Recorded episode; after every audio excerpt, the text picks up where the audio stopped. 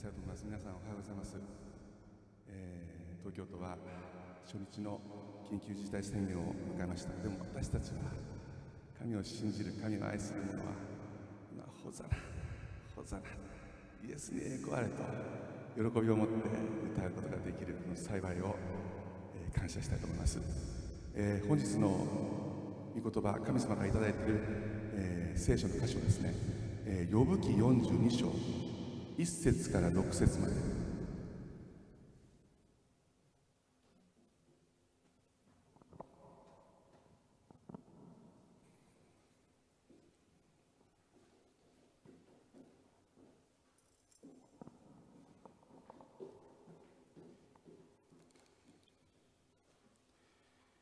お開きになりましたでしょうか？皆さん、えー、旧約聖書の呼ぶ記42章。1節から6節までを読ませていただきます。呼ぶ記42章。42章1節から6節まで。呼ぶは主に答えていった。あなたには全てができること。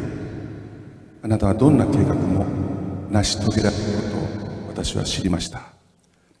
知識もなくて摂理を覆い隠す者は誰か。誠に私は自分で悟り得ないことを告げました。自分でも知り得ない不思議を。さあ聞け。私が語る。私があなたあなたに尋ねる。私に示せ。私はあなたの噂を耳で聞いていました。しかし今この目であなたを見ました。それで私は自分を蔑み。塵と灰の中で悔いています。本日のメッセージのタイトルは先週の続きなんですね。本当の勝利とは。先週の、えー、これサブタイトルもありまして先週のサブタイトルは苦しみにあったことは。詩篇の119編にありました。苦しみにあったことは私にとって幸せでした。私はそれで神様あなたの掟を知りました。あなたの御口の教えは幾千もの金銀に勝りますと。詩篇の作者はそう宣言しました。今日の本当の勝利とはその本題のサブタイトルは「たとえ死の影の谷をこれも皆さんもピンとくると思います。詩篇の23編。ダビデが歌いました。主は私の羊飼い。私は乏しいことがありません。主は私を緑の牧場に伏させ憩いの水のほとりに伴われます。主は私の魂を生き返らせ。そして私をあなたの皆のゆえに義の道に導かれます。その後です。たとえ死の影の谷を歩くことがあっても私は災いを恐れません。あなたが私と共におられるから。そうなんですね。死の影の谷を歩くことがあっても災いは恐れない。なぜならイエス様あなたが共にいてくださるから。そう宣言しましたダビデは。悟ったんですよねそのこと。を、えー、聖書の中でソロモンという王様が出てくるんですね。このソロモンという王様はダビデの子供としてダビデの後継者としてダビデの王位を継いでそして王になられた人物なんですけども彼の実績すごかったんですね。イスラエルのその首都である首都であるエルサレムに神殿を建てたんですね。彼がすごい業績を成し遂げたんです。一番イスラエルで繁栄した時期を彼は形成しました。知恵に富んでました。彼も全てにおいて富んでたんです。ところが晩年彼がですね伝道者の書という聖書も出てきます。その伝道者の書を書いた時にですね彼こう言うんです。なんと虚しいこと。私がした全てのこと全ての業績全ての実績成し遂げたことがなんと虚しいことよ。なんと虚しいことよ。なんと虚しいことよ。贅沢か食べることか着ることか楽しむことかなんと虚しいことよ。人生とはなんと虚しいことよ。英語ではこれバニティって言うんですけども、えーと、よく世界で出回ってる、えー、インターナショナルバージョンの聖書ではミーニングです無意味だって生きるんですね。私のやってることは無意味だった。本当に虚しい。皆さんこれ1章2章の伝道者の書で9回出てくるんです。虚しい。虚しいって。どんなに素晴らしいことを成し遂げてもやがては全てが消え去って古くなって忘れられてなんと虚しいことよところが3章で彼は悟ったことをですね言うんですね。全ての時に定まった時があるんだ生まれるのに死ぬのに生まれてくるのに人が死ぬのに時があるんだそれは神が定めた時なんだ愛するのに憎むのに。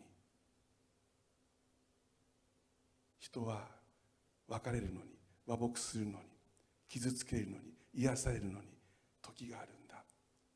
そして彼はある一つの大切な真理を摂理を握るんですね。彼こう言うんです。私は知ったって。神のなさることはすべて時にかなって美しい。私は知った。神のなさることは永遠に変わることはない。私たちのやった業績はいつかは忘れ去られていつかは古くなっていつかは消え去られて虚しいけど神のなさることは全て時に変わって美しい。神のなさることは永遠に変わることはない。人がそれに何かを足したり何かを引いたりすることはできない。神がそれをされたから。人は神を恐れなければならない。って言ったんですね。私は知った。英語では I perceived って言うんですけども perceived っていうのは知るっていう意味のほかに悟るあるいはしっかり握る完全に理解するっていう意味があります。人生虚しい何にもないためだ。本当に全て私は全て味わった。快楽も何もかも。素晴らしい人生だと思ったけども終わってみれば全てが虚しい。だけど彼は最後に悟るんです。神のなさることは全て時にかなって美しい。神のなさることは永遠に変わることがない。人間にとって神は恐れることが全てであると彼最後伝道者の書で宣言しています。今日の呼ぶ記の呼ぶも今日の箇所42章で一つの悟りを得るんですね。分かっているようで分かってなかった。一番大切なこと。悟るんです。皆さん人間にとってこの悟るしっかりと握るこのことが本当の勝利であることを今日私たちは神様から学ぶことができます。今日も聖書の深みへと共に入っていきたいと思います。一言お祈りします。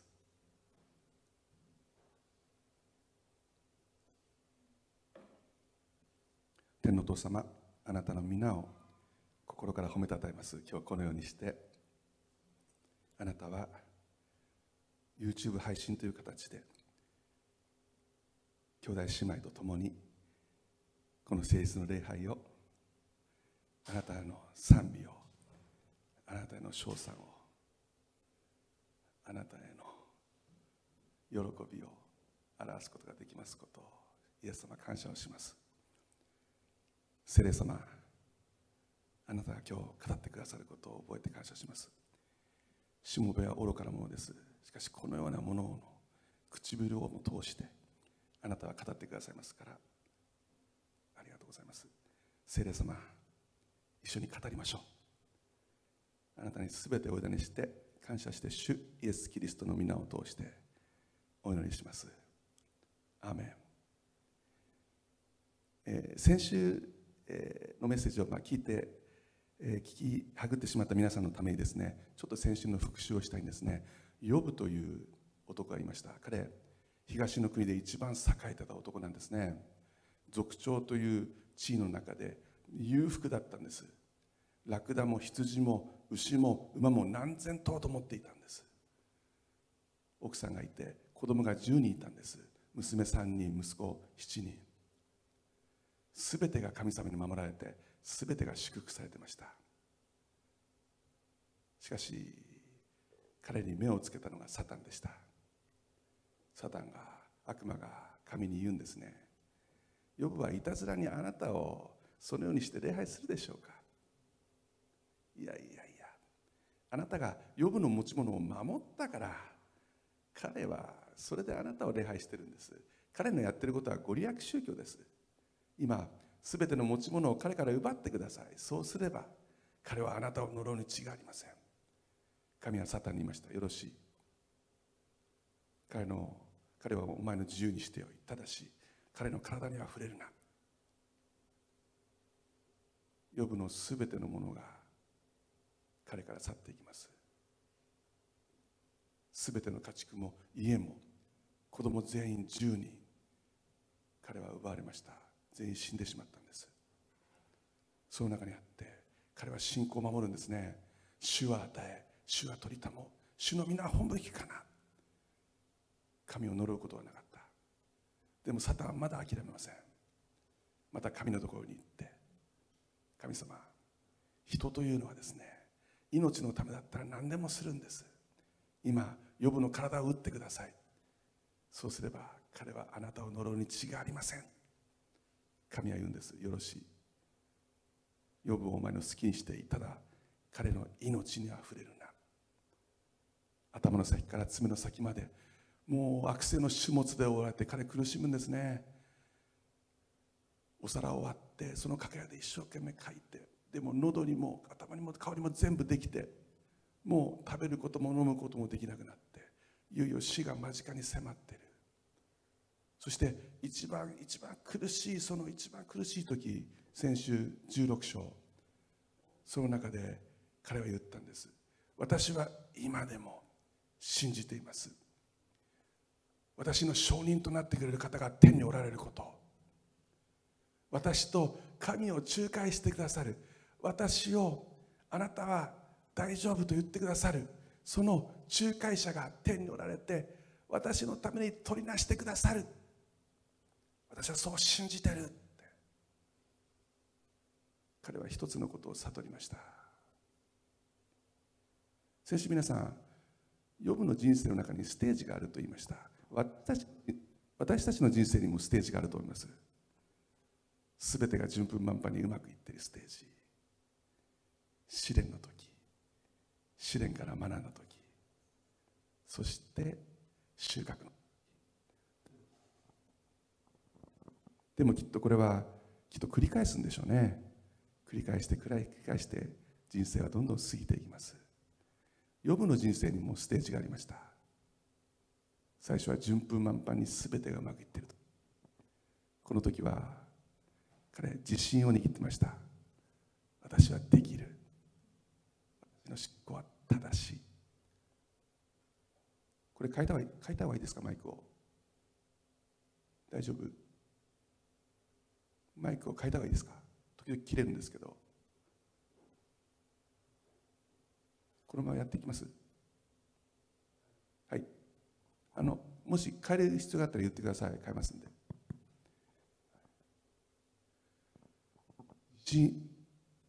自信を握った。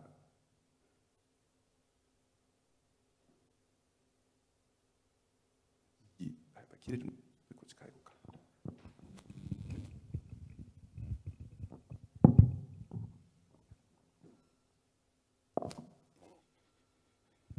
自信を握っていた時期がありました。そして試練の時。この先週の16章がそうでしたね。試練の時。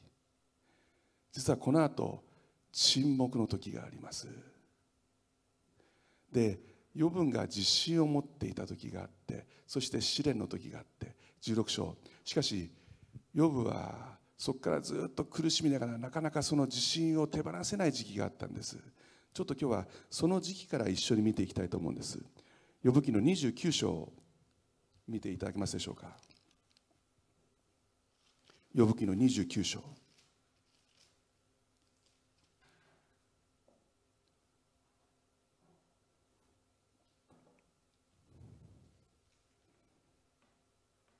29章の一節から読みします。ヨブはまた自分の格言を取り上げていった。ああできれば私は昔の月のようで月日のようであったらよいのに。神が私を守ってくださった。日々のようであったらいいのに。彼自分の栄光を振り返るんですね。あの時神の灯火が私の頭を照らしその光によって私は闇を歩いた。私がまだ少年であった頃神は天幕の私に語りかけてくださった。全能者がまだ私と共におられた時私の子供たちは私の周りにいた。子供たちがまた周りにいた時を思い出してるんです。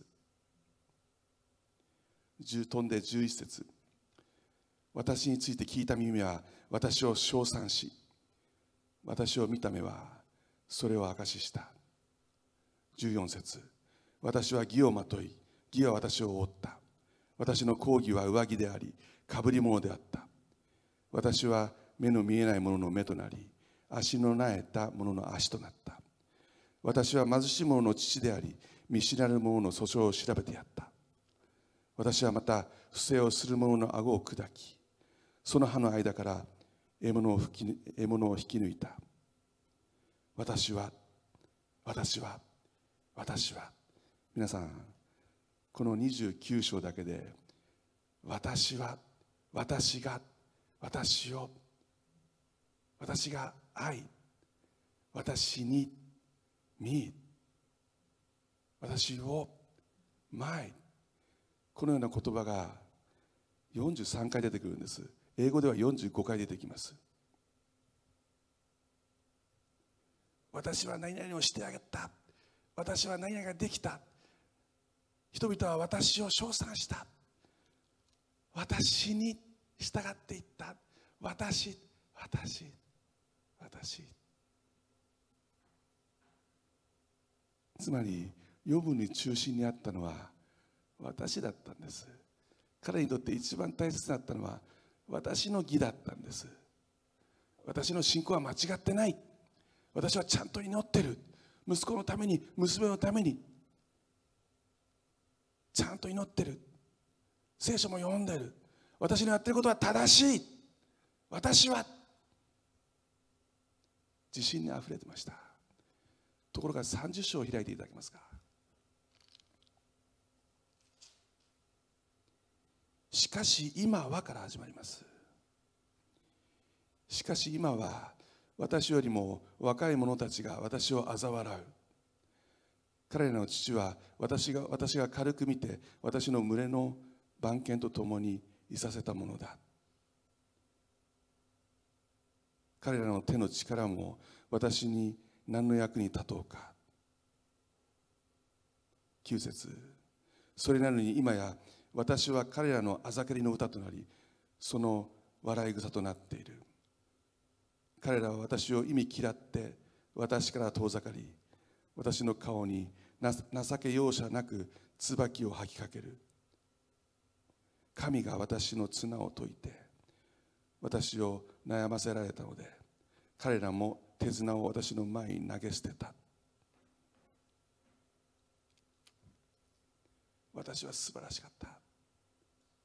神が共にいた時子供も周りにいた。人々は私を称賛称賛した。私にはこんなことができた。私は正しい。私の信仰は間違ってない。だけど今はこのざまです。何もなくて物は何にもなくて子供もいなくて体中醜い始末に覆われて人々は私に椿をかけて嘲笑って物笑いの種です。もう今のその彼には失望と悲しみと恐れしかありません。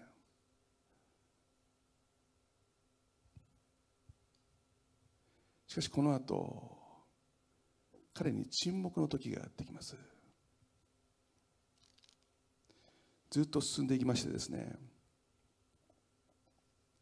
32章に入りますとですねこの後3人の友の他にもう一人エリフという若い青年が彼の前に姿を現します。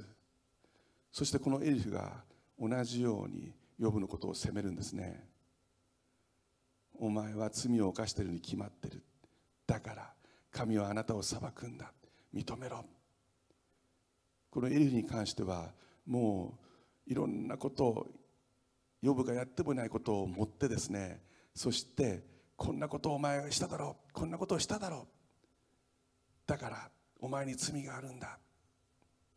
実はこれ32章から37章までずっともうエリフの独壇場なんです。喋り続けるんです。ところがその間ヨブは口を閉じたままです。今までのずっとここまで来る間3人の友が口を開いて口々にヨブを責めた時にはですねヨブは必ずその都度その都度言い返したんです。私は間違ってない。私は潔白だ。エリファズにもビルダデにもソファルにも3人の友が変わるがある。お前がおかしいんだ。って言われても私は正しい。私は潔白だ。神の前に。私は正しい。でもなぜこんなに苦しめなくちゃいけないんだ。呼ぶ呼ぶ記の最大のテーマはこれなんです。なぜ正しいものが苦しめなくてはいけないのか。それを呼ぶは何度も何度も神に問うんです。でもここから32章から37節までの7章までの8節は一切彼は口を開きません。沈黙したままなんです。黙ったままなんです。その理由は書いてありません。だけどおそらく彼待っていたんです。必ずいると信じている。天の仲介者が私の証人が必ず天必ず天にいて私のために取りなしてくださるって。その人を待って沈黙を保っていたはずです。ところがこの後38章でヨブの前には現れたのは神様ご自身でした。38章を開いてください。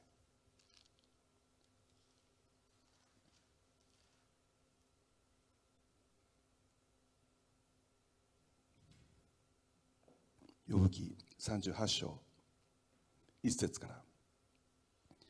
主は嵐の中から呼ぶに答えておせられた。知識もなく言い分を述べて摂理を暗くするこの者は誰か。さああなたは勇士のように腰に帯を締めよ私はあなたに尋ねる。私に示せ。神が呼ぶに言った言葉です。呼ぶはこの42章に来る前に何度も何度もこう叫びました。あなたはどこにもいない。神様あなたはどこにもいない。右を見ても左を見ても上を見ても後ろを見てもあなたはいないんです。私を見捨てたんですか？なぜ私のこの問いに答えられないんですか？答えてくださらないんですか？私が苦しんでいるのに人は死ぬとどこに行くんですか？植物は植木をすればもう一回切り株をすればまた生えてくるでしょう。でも人間は一度死んだらもうそれで終わりでしょう。なんで私が苦しまなくちゃいけないんですか？多くの問いに一つも答えてなかった神が38章で皆さん嵐の中から彼そこにイエス様はそこに行ったんです。神そこにいたんです。ずっと嵐が吹きま彼の人生の大嵐の中にヨブが苦しんでいる時に神もそこにいたんです。ヨブは驚いたはずです。嵐の中から天からじゃなくて嵐の中から神がこう言ったんです。知識もなく言い分を述べて摂理を暗くするお前誰だ？驚いたはずです。自分は正しいと思った。自分は神の栄光を表していると思った。自分は絶対に潔白だと思っていた。その呼ぶに知識もなくお前の勝手な言い分を述べて神の摂理を暗くするお前何者だってお前誰だ？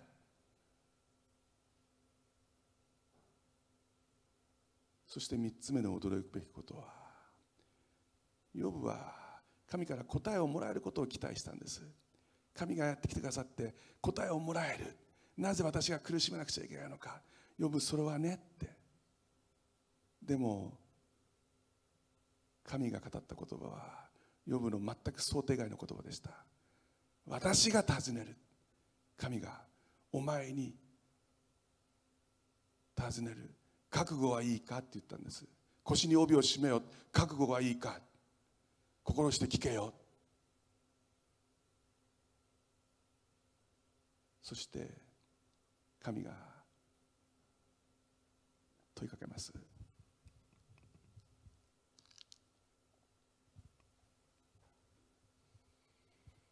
4節。私が地のもとへを定めた時あなたはどこにいたのか。あなたに悟ることができるなら告げてみよう。あなたは知っているか？誰がその大きさを定め？誰がその破壊縄を？その上に張ったかを？ちょっと飛ばしていきます。16節。あなたは海の源まで行ったことがあるのか？深い淵の奥底を歩き回ったことがあるのか？死の門があなたに現れたことがあるのか？あなたは死の影の門を見たことがあるのか？あなたは地の広さを見極めたことがあるのか？そのすべてを知っているなら告げてみよう。飛んで31節からあなたはスバル座の鎖を結びつけたことがあるかオリオン座の綱を解くことができるかあなたは12球をその時々に従って引き出すことができるか大牛座をその子の星とともに導くことができるか。あなたは天の惚れを知っているか。地にその法則を立てることができるか。飛んで39節。あなたは目獅子のために獲物を借り若い獅子の食欲を満たすことができるか。それらがほら穴に伏し茂みの中で待ち伏せしている時にカラスの子が神に向かって泣き叫び食物がなくてさまよう時カラスに餌を備えるのは誰か。39章行って13節。ダチョウの翼は誇らしげに羽ばたく。しかしそれらはコウノトリの羽と羽毛であろうか。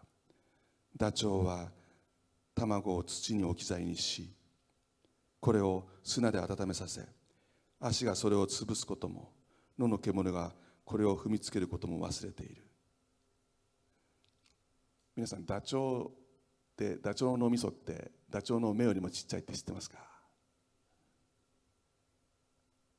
ダチョウは自分が飛べると思って羽を広げてそして誇らしげに自分は飛べるって走るんですね。でも実際飛べてないんです。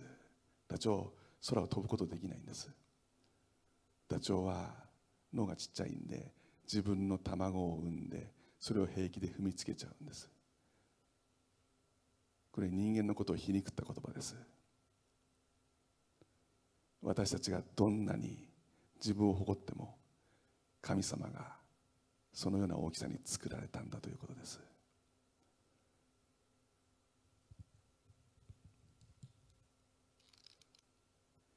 お前は死の門を見たことがあるのか？死の淵に行ったことがあるのか？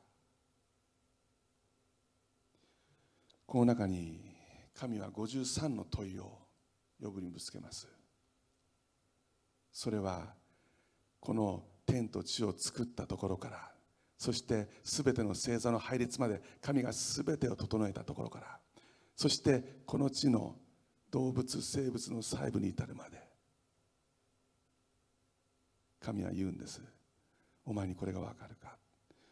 でもそれはお前にこれが分かるか。これが分かるのかこんなことも分からないのかって言ったんじゃないんです。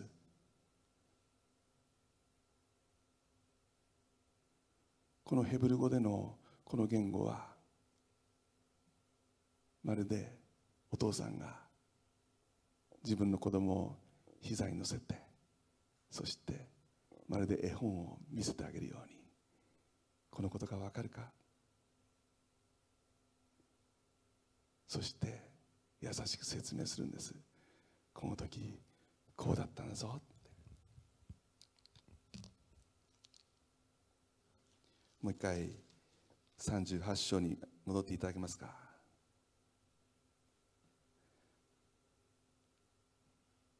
4節。私が地のもとを定めた時あなたはどこにいたのか。あなたあなたに悟ることができるなら続けてみよう。あなたは知っているか。誰がその大きさを定め誰がその破壊縄をその上に張ったかを。でもその後8節でこう言います。海が吹き出て体内から流れ出た時誰が戸でこれを閉じ閉じ込めたか。その時私は雲をその着物とし黒雲をそのむつきとした。私はこれを区切って境を定め勘抜きと戸を設けていった。ここまで来てもよい。しかしそれ以上はいけない。あなたの高ぶる波はここでとどまれと。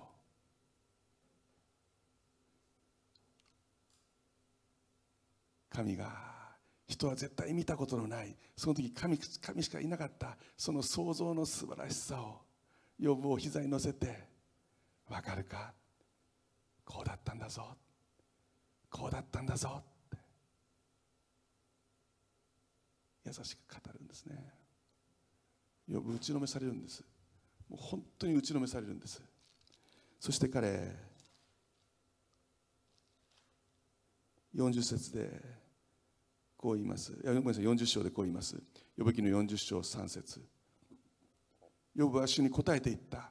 ああ私はつまらないものです。あなたに何と口答えできましょう。私はただ手を口に当てるばかりです。一度私は語りましたがもう口答えしません。二度と私は繰り返しません。もう自分が恥ずかしくて恥ずかしくて。口に手を当てますって言ったんです。私は本当に惨めです。何も知りませんでした。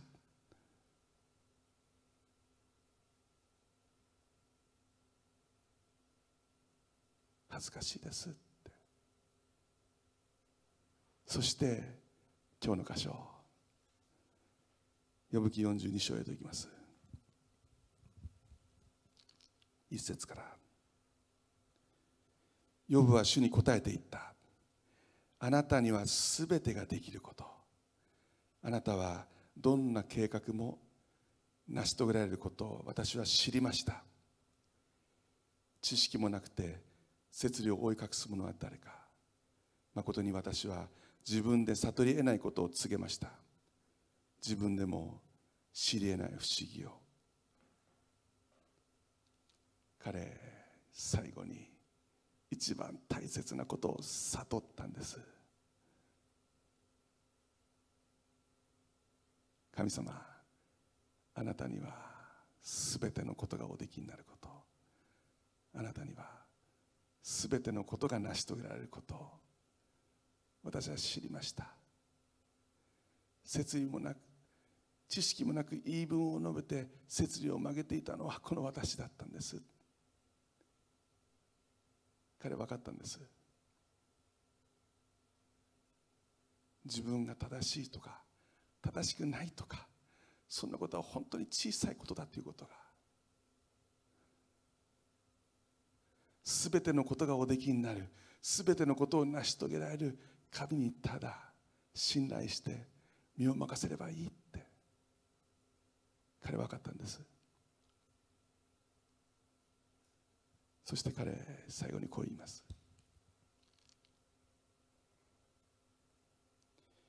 五節私はあなたの噂を耳で聞いていました。しかし今この目であなたを見ました。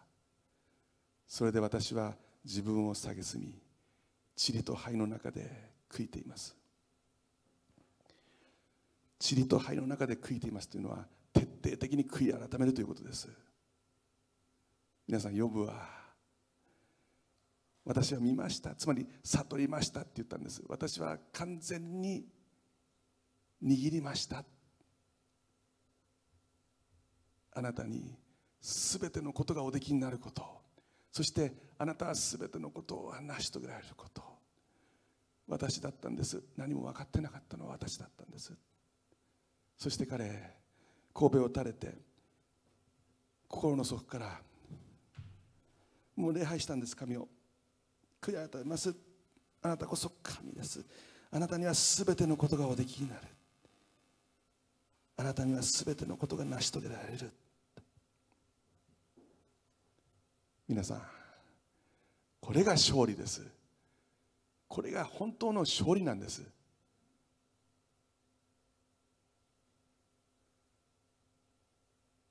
このことを悟って人生を歩む時悔い改め改めて180度自信を握る人生から確信を握る人生へと変えられました。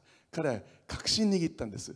神には全てのことがおできになるって。神には全てのことが成し遂げられるって。その確信を握って歩む人生に変わったんです。これが本当の勝利です皆さん。実はこの後予部にすごい祝福が待ってます。すべての持ち物が昔栄えていた時の倍になったんです。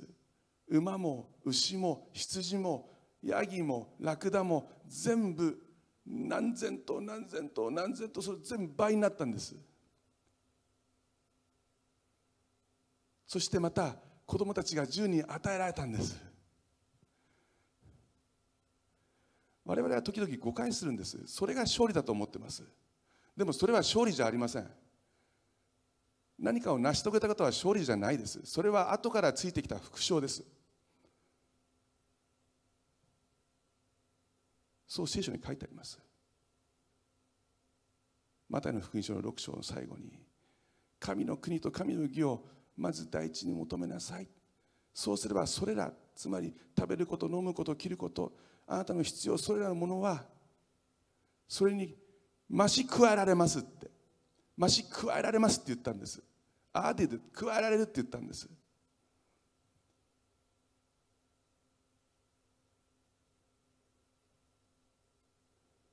もう皆さん分かってると思いますけどもこの後ヨブは祝福されるんですけどもそれは一発でポンって出てきたわけじゃないんです。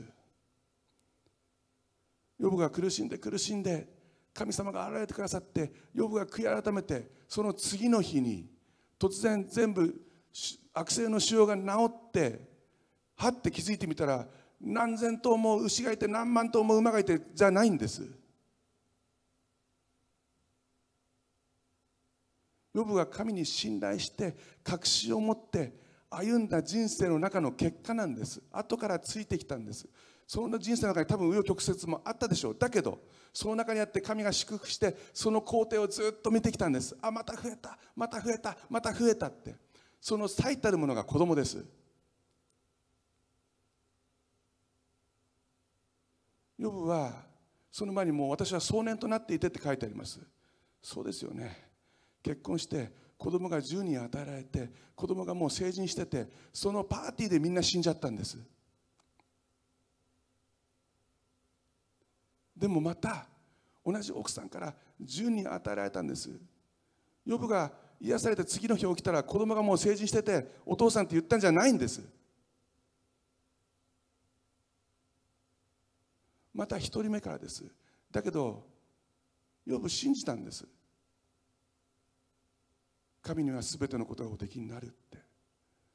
神は全てのことを成し遂げられるって。もう奥さんもヨブも相当の年であったかもしれません。でも彼もしかするとアブラハムの時代の人だからアブラハムアブラハムと会ってたかもしれません。知ってたかもしれません。話を聞いていたかもしれません。90歳と100歳でもう女のそれが終わってるサラからイサクが与えられたその素晴らしい奇跡を。確信を握って歩んだ人生の中で一人また一人また一人って与えられてまた同じように10人の子供が与えられました。そしてそのうちの3人の娘たちはその国で一番美しい。そして彼は長寿を全うして4代まで子孫を見たって書いてあります。ジェネレーションというジェネレーションという言葉が聖書に何度も出てきます。神様が一番望んでいることです。祝福が自分だけで終わらないでその次の世代次の世代次の世代へと。先週松山英樹選手の話をしました。マスターズ優勝しました。彼優勝インタビューでこう言ったんです。日本人でもアジア人でもきることを証明できたって。ジュニアの選手が今小さい子供の子が今度ゴルフやってくれてそして将来何年か後に自分とマスターズで優勝争いをすることを夢見てますって。彼証明したんです。信じる者だけが見ることができる高値があるって。信じ抜いた者だけが生きつけるその高値があるって。次の世代へ次の世代へと祝福を運ぶ。皆さん確信を握ったその時が勝利です。副賞は後からついてきます。彼は分かったんです。神には全てのことがおできになる。全てのことが成し遂げられる。だから子供を産むことも恐れなかったんです。私たちは人生の中でいつも恐れます。誰でもです。皆さんマリアが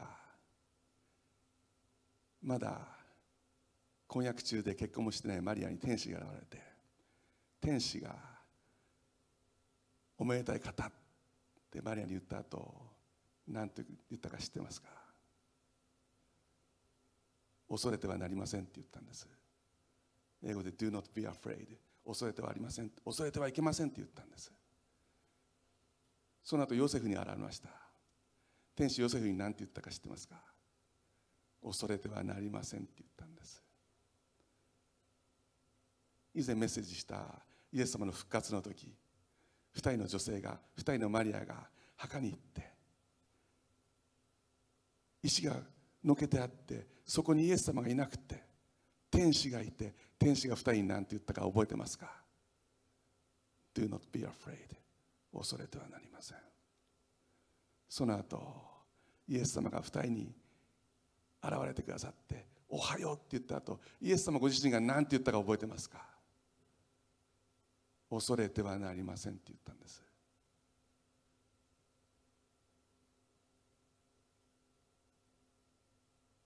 神様が私たちに聖書の中で下した命令の中で一番たくさん出てくる命令がこれなんです。恐れてはなりません。聖書の中で365回出てきます。365回恐れてはなりません。皆さんが聖書を1日5章ずつ読んでいくと1年間で聖書を読めるんですけども平均すると1日に1回必ず神様は私たちに言うんです。恐れてはなりませんって。なぜそんなに言うんですか？恐れるからです。私たちは恐れてしまうんです。聖書の最初の創世記というものを開いていただきますと人間が罪を犯したシーンが出てきます。神様がアダムに食べてはいけませんよと言っていたその実を食べてしまうんです。アダムとエバが。その後彼らは隠れその中で隠れるんですね。神様がそのずっと歩き回って2人を探すんです。どこにいるんだ？どこにいるんだ？そうすると人間が初めて発した言葉アダムがこう言うんです。私は恐れましたって。あなたの声を聞いて恐れましただけど彼とんちんかなこと言ったんです。あなたとの契約を破ったんであなたが怒ってると思って恐れましたって言ったんじゃないんです。彼こう言ったんです。私が裸であるのを知ってそれで恐れましたって。私たちみんなそうなんです。今まで神とつながっていた時には自分が全て人に見られても心の内も自分の裸の姿も恥ずかしいと思ってなかったんです。でも罪を犯した時から私たちは自分が恥ずかしいんです。あの人はあんなにできるのに私はできない。恥ずかしいんです。私は自分のこういうところが嫌でたまらない。そして恐れるんです。人は何て言うだろう。人は何て見るだろう？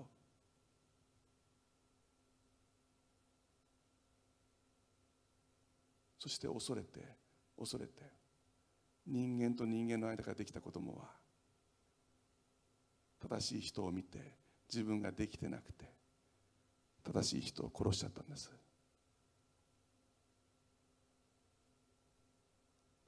でも神は365日毎日毎日私たちに言います。恐れるな。恐れないでほしいって。恐れないでくれって。なぜですか？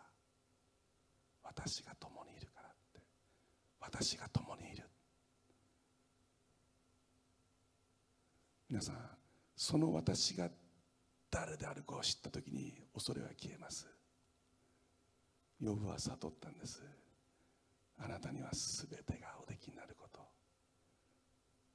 あなたには全てのことが成し遂げられること。そしてそのあなたが嵐の中で一番苦しい時にもどんな時にも私と共にいたし今も共にいるしこれからも共にいる。だから恐れないんです。皆さん今日2つのことを握っていただけますか？一つ目勇気を持って一歩踏み出すということです。勇気を持って一歩踏み出す。それで全てが変わります。聖書の中に義明というのが出てきます。モーセの後継者としてイスラエルの民をエジプトから約束の地カナンの地へと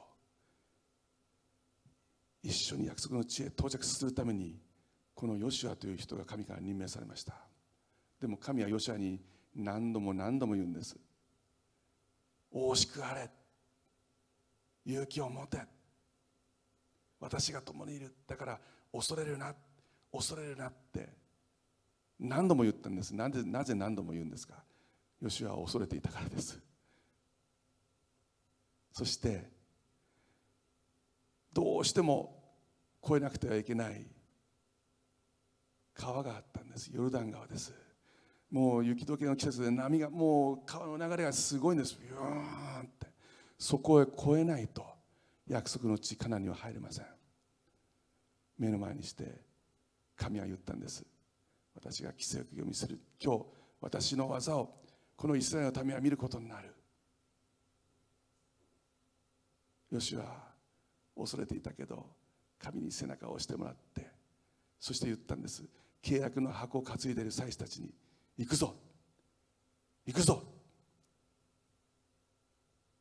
そして祭司たちが一歩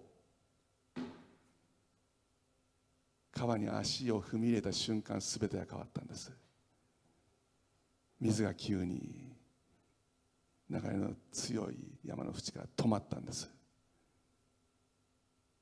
そしてそこを全員渡りきることができました。私たちが神には全てのことがおできになることを悟ってそして一歩踏み出す時に全てが変わるんです。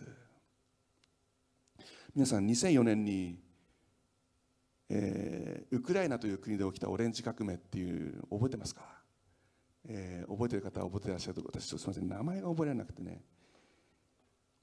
その当時、えー、ヤヌコビッチという与党の党首がですね国を率いてました。彼は実は旧ソ連系でですねなかなか国は変わらなかったんですね。それに対して野党のユーシェンコという人が対立して大統領選挙になったんですね1対1の。ところがこのユーシェンコという人がですねまあ、毒を盛られてもう死ぬ寸前まで行くんですね病院に入って。でも奇跡的に復活して彼もう一回キャンペーンに戻ってくるんです選挙運動に。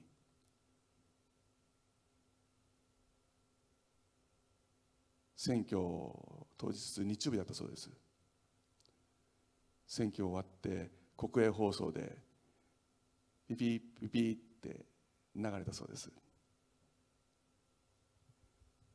選挙の集計の結果ヤヌコビッチが大統領に選出されました。っていうんですね。もう国営放送のアナウンサーが悠々とヤヌコビッチが大統領です!って宣言したんですね。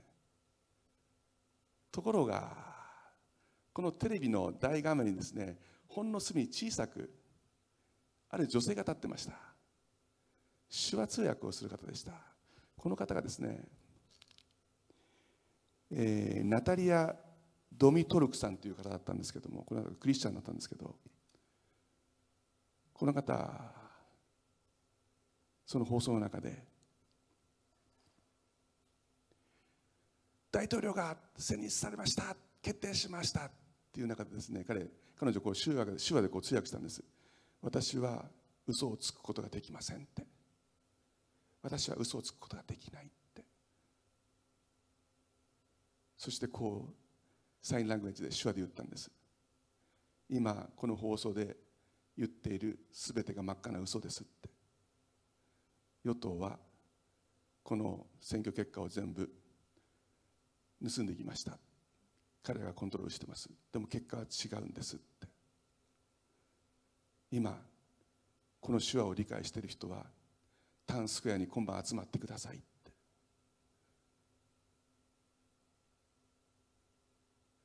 ほんのちっちゃな画面ですよ皆さん。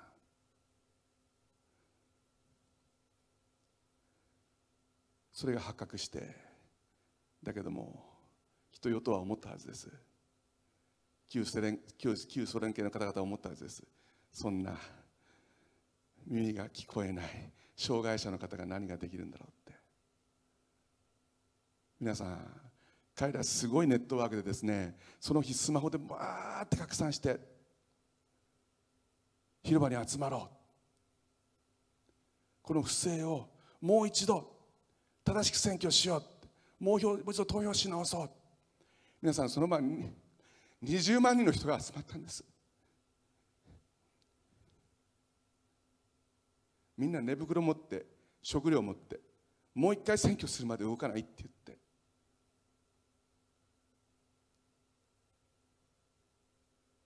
この運動を始めたのは耳の聞くことができない障害者の皆さんでした。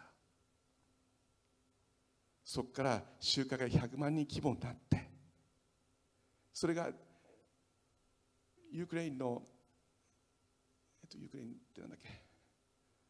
あれ忘れちゃった。日本語は。まあいいや。えー、っとその国全体に広がっていってそして再選挙した結果正しい人がユーチェンコが選ばれたんです。だけど皆さんそこで終わんないんですこの話。これが旧ソ連系のユーゴスラビアとかいろんなところに広まってオレンジ革命と言われたんです。世界が変わったんです。でも世界を変えたのはたった一人の女性のクリスチャンの嘘はつけない。その思いでした。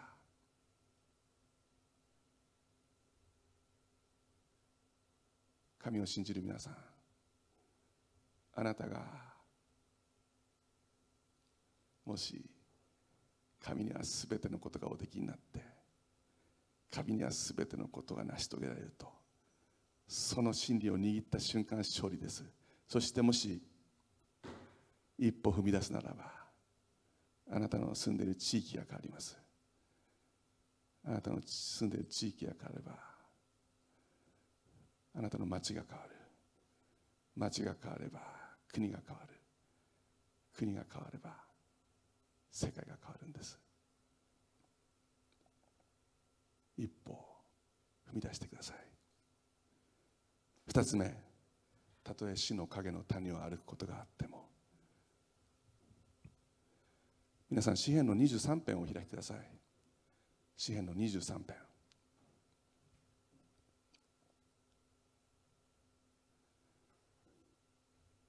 主は私の羊飼い。ダビデが歌った歌です。ダビデは羊飼いでした。だからこの主は私の羊飼いという意味がどういうことなのか本当に分かってました。今日はニューキングジェームスバージョンという英語の聖書を直訳してお届けします。主は私の羊飼い。私は乏しいことがありません。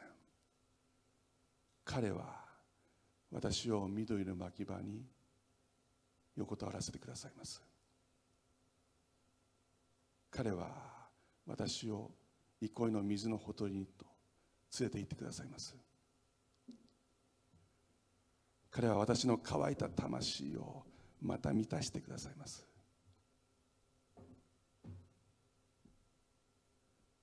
彼は皆のゆえに私を義の道へと導いてくれます。ここまでダビデはずっと神様を彼は彼はと言っています。しかし次の瞬間神との関係が変わります。たとえ死の影の谷を歩くことがあっても私は災いを恐れません。あなたが私と共におられますから。この詩はダビデが晩年もう死のとこで書いた詩と言われています。もうすぐ自分は死ぬかもしれない。その時に彼言ったんです。たとえ死の影の谷を歩くことがあっても私は災いを恐れない。神様あなたがあなたが彼じゃなくてあなたがもうすぐそばに来てくれるんです。神があなたが私と共におられるから。あなたの鞭とあなたの杖それが私の慰めです。私の敵の前であなたは私のために食事を整えてくださいます。あなたは私の頭に精霊の油を注いでくださって私を清めてくださいます。You have anointed my head with oil. アノイントっていうのは清めるという意味です。あなたは私に精霊の油を注いでくださってそして私を清めてくださる。私の杯は溢れています。ここからはウィルという未来形が使われます。誠に私の命の日の限り慈しみと恵みとが私を追ってくるでしょう。私はいつまでも永遠にあなたと共にあなたの見住まいに住まいましょう。皆さん今日一緒に宣言しませんか？たとえ死の影の谷を歩くことがあっても私は災いを恐れません。イエス様あなたがあなたが私と共におられるからいいですか？3はい。たとえ死の影の谷を歩くことがあっても私は災いを恐れません。あなたが私と共におられますからアメンイエス様あなたが共におられるから私たちは恐れません一歩踏み出します天の父様このようにして私たちを憐れんでくださってありがとうございますいつも私たちと共におられるイエス様いい時も悪い時もですそしてあなたは悟りなさいと言います私が神であることを悟りなさい私は全てのことができる。全てのことを成し遂げることができる。その私がお前と共にいるんだぞって。今日私たちにそのことを悟らせてくださって感謝します。これからの捧げ物の時献金だけでなく私たち自身をあなたに捧げます。どうぞ受け取ってください。感謝して主イエスキリストの皆を通してお祈りします。レプタンに前を賛美しながらどうぞ捧げ物をしましょう。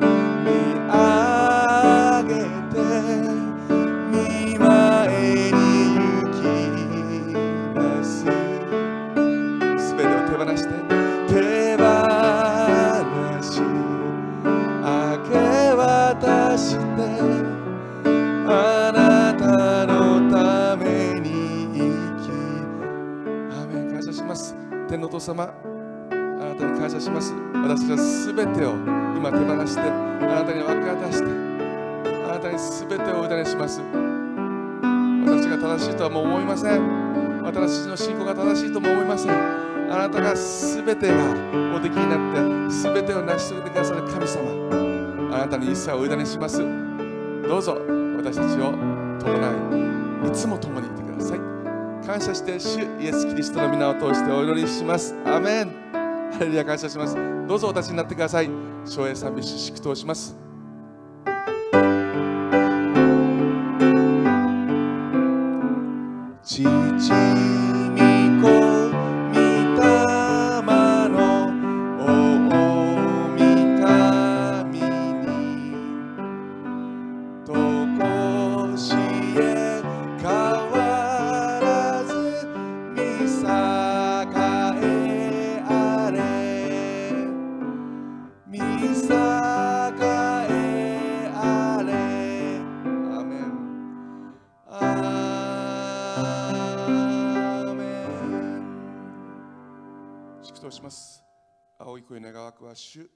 ス・キリストの恵み父なる神の永遠の愛聖霊の恩親しき交わりが今日 YouTube をご覧になってくださって共に礼拝しました。愛する兄弟姉妹とそのご家族の皆様と共にまた YouTube を初めてご覧になっておられるまたいつも見ておられます。愛する皆様と共に今からのち常しえまでもありますように主イエス・キリストの皆によって祝福を宣言いたします。アーメンハ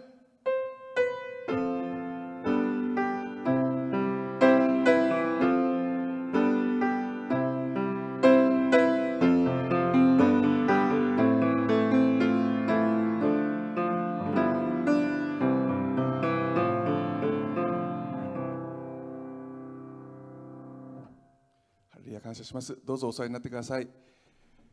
ありがとうございました、えー YouTube のご覧の皆様ちょっとこの3週間忍耐必要ですけどご自愛くださいませ、えーぜひソーシャルディスタンス守ってくださってそして手洗いうがい3密を避けてくださってまたこの教会でお会いしましょう、えー皆さんの祝福が豊かにありますようにごきげんよう。来週お来週お会いします。